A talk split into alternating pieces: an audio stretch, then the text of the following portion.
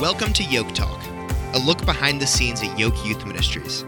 Yoke is transforming communities by mentoring middle school students, equipping young leaders, engaging local churches, and enriching local schools. And in each episode of Yoke Talk, we have a conversation with the people who are making that happen. Hey, Yoke family, Jonathan here. And I'm Eli. And we're back with another season of Yoke Talk.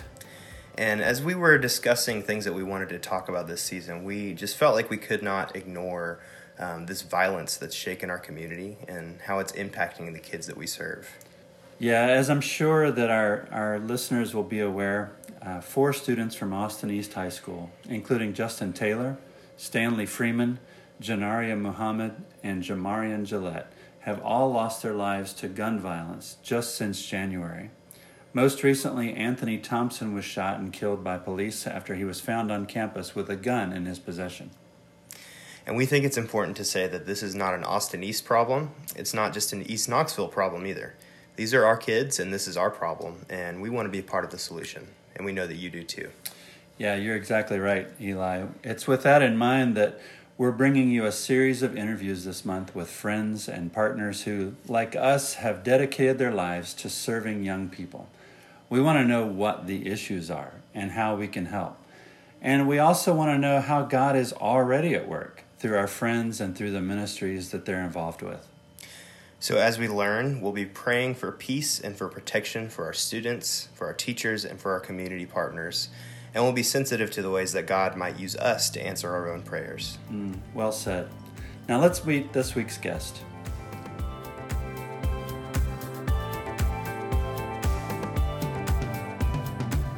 Joining us today on the Yoke Talk podcast is uh, our, our, GFOP.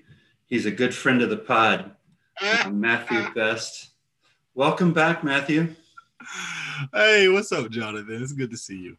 It's good to see you again. Uh, full disclosure, Matthew is a good friend. Uh, we we serve together in a variety of contexts, and so uh, it's it's rare that we go a whole day without seeing each other. Uh, it seems like anyway. Yeah. Uh, most recently, uh, Matthew is one of the newest members of the uh, Yoke Board of Directors. So we're thankful for you joining our organization and serving in that capacity. Absolutely. It means I don't get to tell you no anymore. you can tell me what to do. You're my boss now. Well, sort of. and I would like to point out too, I know I've, I've shared this with Matthew, but just for those listening, I was not the one who nominated Matthew for our board. So he came uh, recommended from a, a, few people on our nominating and recruiting team. So we're, but we're certainly glad to have you. Glad we're to talking, be here. Uh, we're talking all this month about this issue of youth violence, interviewing people who are working kind of at a grassroots level and uh, uh, people who live in the neighborhood and work in the neighborhood. Uh, as we've said many times, this is not a neighborhood problem. It's not an East Knoxville problem. It's not an Austin East problem. This is our problem. And if you're if you're living and, and uh, hearing the sound of my voice and know about Yoke Youth Ministries, this is our problem. Something we want to work on together. So, thank you for joining us, Matthew. Why don't you just uh, uh, tell us a little bit about yourself, and I'll fill in anything you leave out. Sure. I am Matthew Best. I work for Johnson University. I'm the director of the Future of Hope Institute, which is a high school theology um, initiative where we teach kids about the intersection of faith and justice. I also am the director of multicultural student affairs at Johnson University, um, formerly of Emerald Youth Foundation, formerly of InterVarsity Christian Fellowship, formerly of the News Sentinel. Uh, I am a uh, preacher and uh, in a church here in Mechanicsville. I'm the youth pastor at Children of God Ministries, Church of God in Christ um, where Jonathan is an honorary visiting member, uh, and, and, with as much as he and Laura have been visiting over the last year or so. So, um, and then I think that's just, oh, and I also coach basketball. I'm an assistant basketball coach at Austin East High School. So, um, I'm actually probably more proud about that than any much of the other stuff. That's kind of that's kind of coaching basketball is kind of a dream come true for me. So um, excited and to get to do it my, at the school in my neighborhood um, down the street from my house is, is a real big blessing. And it's helped me become a part of that community in a really significant way. So, yeah, we uh, we just need to figure out a way to uh, to get paid for all the free stuff that we do, right? Absolutely. Absolutely. okay, the Lord knows. The Lord knows. No, I'm just joking. I know you you happy, happily do it for free. So, as I said, with this month, we're talking about this issue of youth violence, and uh, you know, one of the things I want to hear from you, uh, just what do you think some of the big issues are? What what is it? What are the issues in our neighborhood that are driving kids uh, to be involved in this lifestyle? Yeah, I think part of it is I mean, it's it's multifaceted. There's no one single thing. Anybody that tells you they know the exact thing to do to fix it is lying, um, because um, like with most things in life, most things are complicated, right? There's it's very rarely there's a direct one to one relationship um, between one thing and another. But what we can say is that we have been trending in this direction um, for a long time in terms of our neighborhood, in terms of the um, underlying factors that get you to a place where you're at now. And I think that's what's really sad is that for many of us that have been in the neighborhood for a while and on the ground working with young people and doing stuff, we've been trying to say, hey, there are needs here, there are things, there are issues here. Um, but it's not until tragedy strikes that people want to then speak to those things. So one of the things I think for sure is um, is academic um, performance and opportunity, and I think that has a lot to do with the way um, education is funded and, and, handled in our city and in our county. And so when when the educational system is not um, functioning highly, then there's there's um, there's lots of room for other stuff to kind of creep in and start to fill the gaps. I think that's one thing for sure.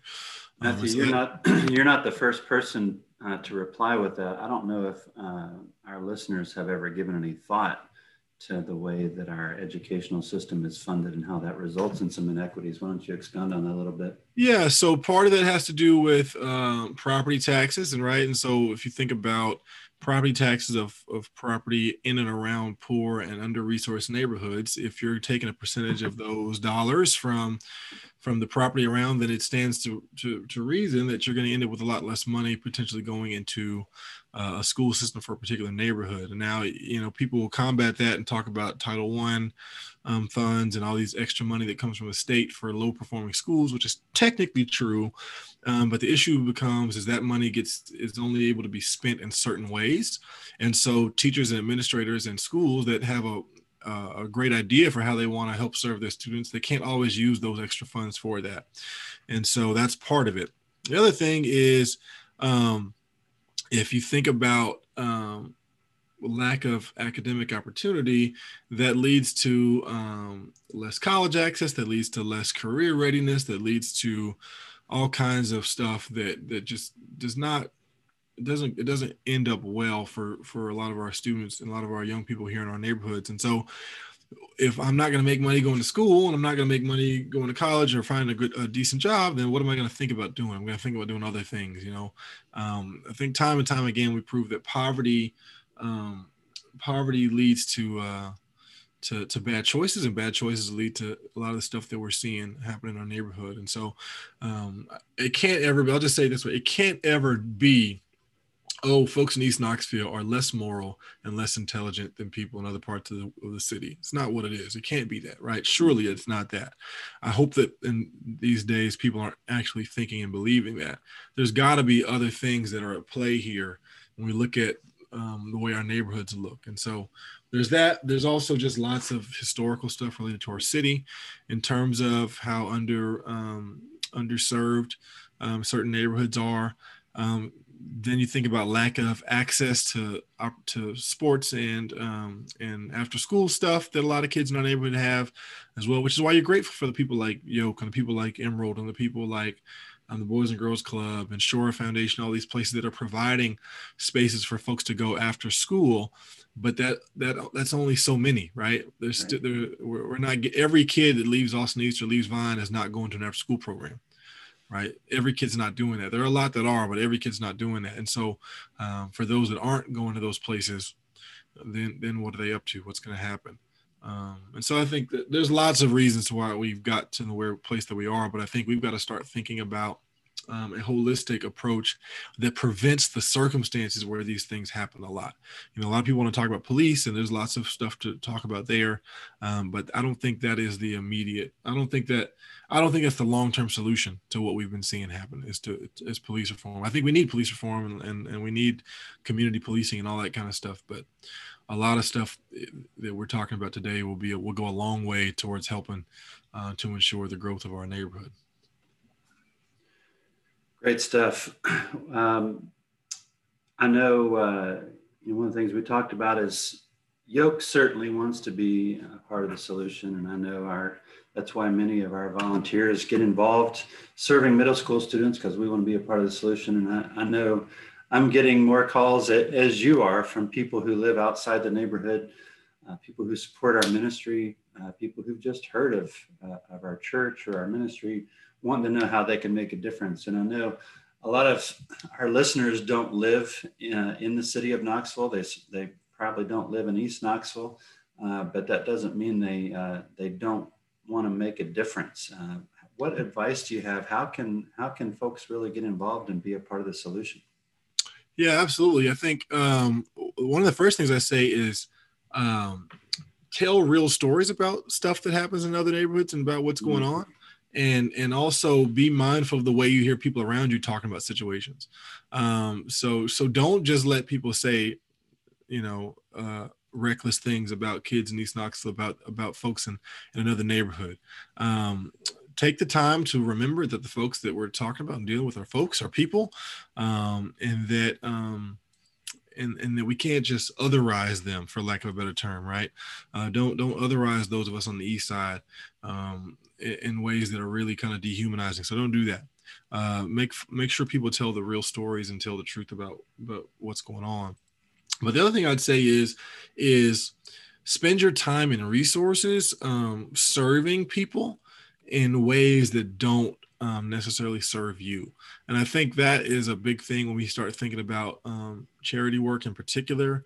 Um, you know, I, am I'm, I'm of the mind I don't really like to do charity work. I like to do justice work, right? I like to do things that are going to um, affect people long term and also going to affect systems and that kind of thing. So, um, so even as you're thinking about where to donate uh, money, even as you're thinking about where to volunteer and spend your time, look for those spaces that are uplifting people that are in the community that are led by people in the community where you can then submit and and kind of follow under the leadership of people that are indigenous to the neighborhood. Um, I think a lot of times we have churches and, and, organizations that kind of swoop in and do their own thing and then swoop back out. And, and that feels good in the moment and that's that's helpful and, and I don't think many of us are going to turn away all of those things but the more um, the more uh, sustainable thing is to partner with people in these neighborhood in the neighborhood that are already doing really really good work. Um, and so to figure out what, what it looks like to serve those groups to empower those groups to encourage those groups and those leaders that are already around. Uh, we don't need more leaders in east knoxville. We need the leaders that are already here to be supported and resourced. And so i think that's a um, that's something that i just want to make people aware of and and hopefully folks will be mindful of that going forward Finally, I know you've already alluded to it of uh, you know telling good stories, and uh, you know part of the thing that uh, that you and I are committed to as as members of the community is we want to continue to promote those good stories and what God is doing. I know we always talk about uh, uh, the kingdom of this idea of the kingdom of God breaking through, and and uh, you know sometimes it's it's tough to see that, but if you look, it's everywhere. So I want to hear from you. Uh, where do you see God at work? Where, where do you see the kingdom of God breaking through in East Knoxville? Yeah, the, the one thing I'll say for sure is with these kids at Austin East in particular, um, I had the privilege of sitting in on a session that they did, that some of the leaders of the junior class did last week, where they talked through uh, what they wanted to see happen at their school, and, and they and they got a chance to share their ideas with adults and folks in the in the neighborhood that could really could do something about some of the things they're talking about. And I was so inspired by their leadership. Um, they are resilient. I know it's a word you use often, but they are brilliant and they are creative and they are thinking and they are processing and they are way more mature than we like to give them credit for.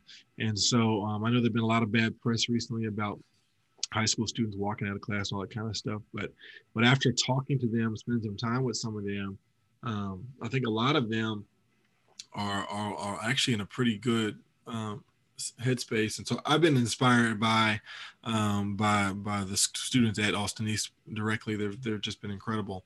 I've also really been inspired by and, and appreciative of our future of hope scholars um, and just the ways that they are leading and the ways that they are thinking through and dealing with what's happening in the city.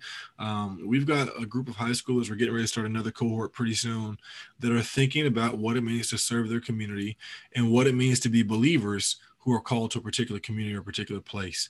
And every time I talk to them, I'm so inspired um, and encouraged. I'll, I'll, just share this one thing and then I'll be done. One, um, I talked to one high school student. She didn't go to Austin East, but uh, she thinks she goes to Fulton. And she, uh, we were asking, you know, what do you want adults to know, or what would you want to tell adults, you know, that are as they're thinking about you and praying for you and and and dealing with what's been going on in the city and, and that kind of thing. And she said something that was so profound. Uh, I almost kind of teared up just hearing her talk about it. She said, I want to make sure that adults know that there are no students that are worth giving up on. Right. She says, even if somebody made a bad decision and they got involved in a gang or they started selling drugs, they started doing any number of other things, I want to make sure that adults know and understand and realize that there are no students that are worth throwing away right and and i felt really convicted that she felt she had to say that because she feels like as soon as people get labeled as quote unquote bad kids they make one or two bad choices that you know we kind of tend to wipe our hands of them and of the of, of what's going on and and and that was great to hear from her as a reminder there's nobody that's too far gone, right? And we're believers, right? Of course we believe. If we didn't believe that, then we wouldn't follow Jesus. You know, that's part of the whole thing that's exciting and enticing and inviting about about the Lord is that none of us are too sinful, right? None of us are too bad. I was going to say that sounds like the good news of the kingdom right there.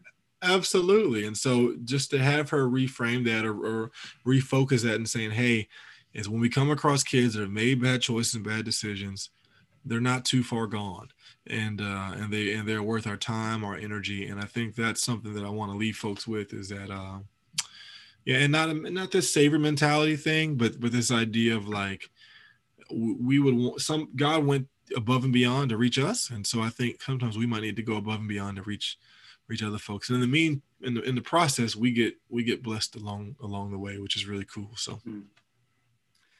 Well, I don't want to quit without uh, giving you a chance to plug your latest project. Yeah, so uh, well, you're kind of involved in it too. Um, me and a few other people in our neighborhood uh, uh, helped put together the Austin East Community Foundation.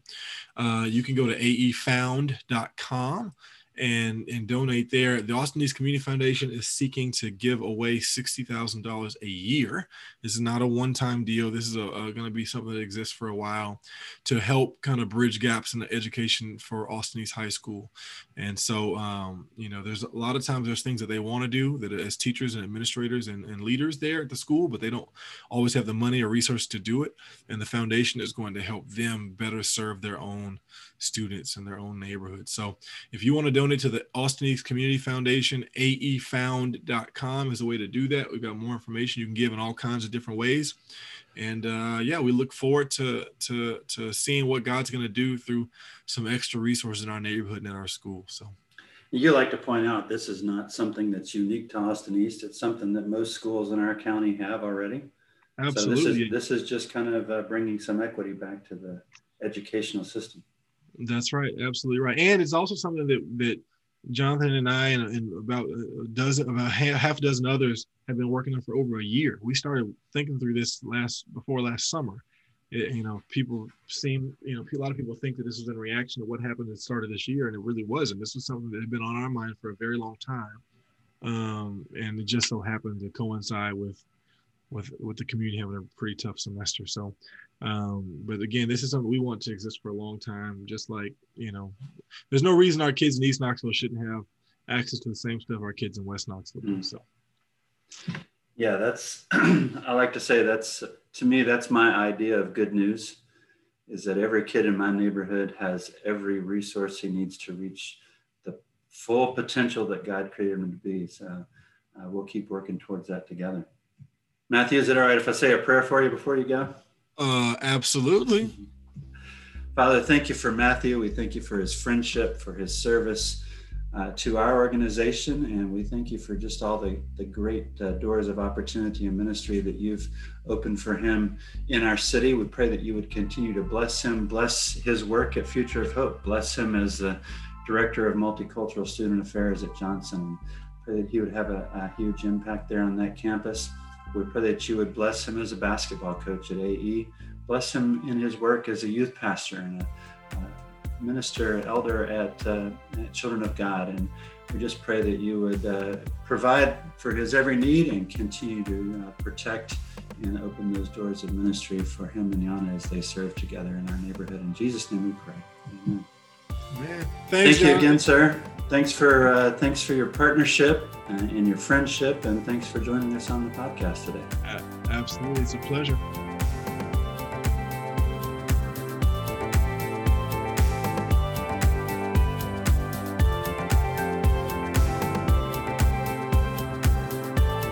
To learn more about Yoke, visit yokeyouth.com. Subscribe to this podcast on iTunes so you never miss an episode, and follow us on Instagram at Yoke Youth.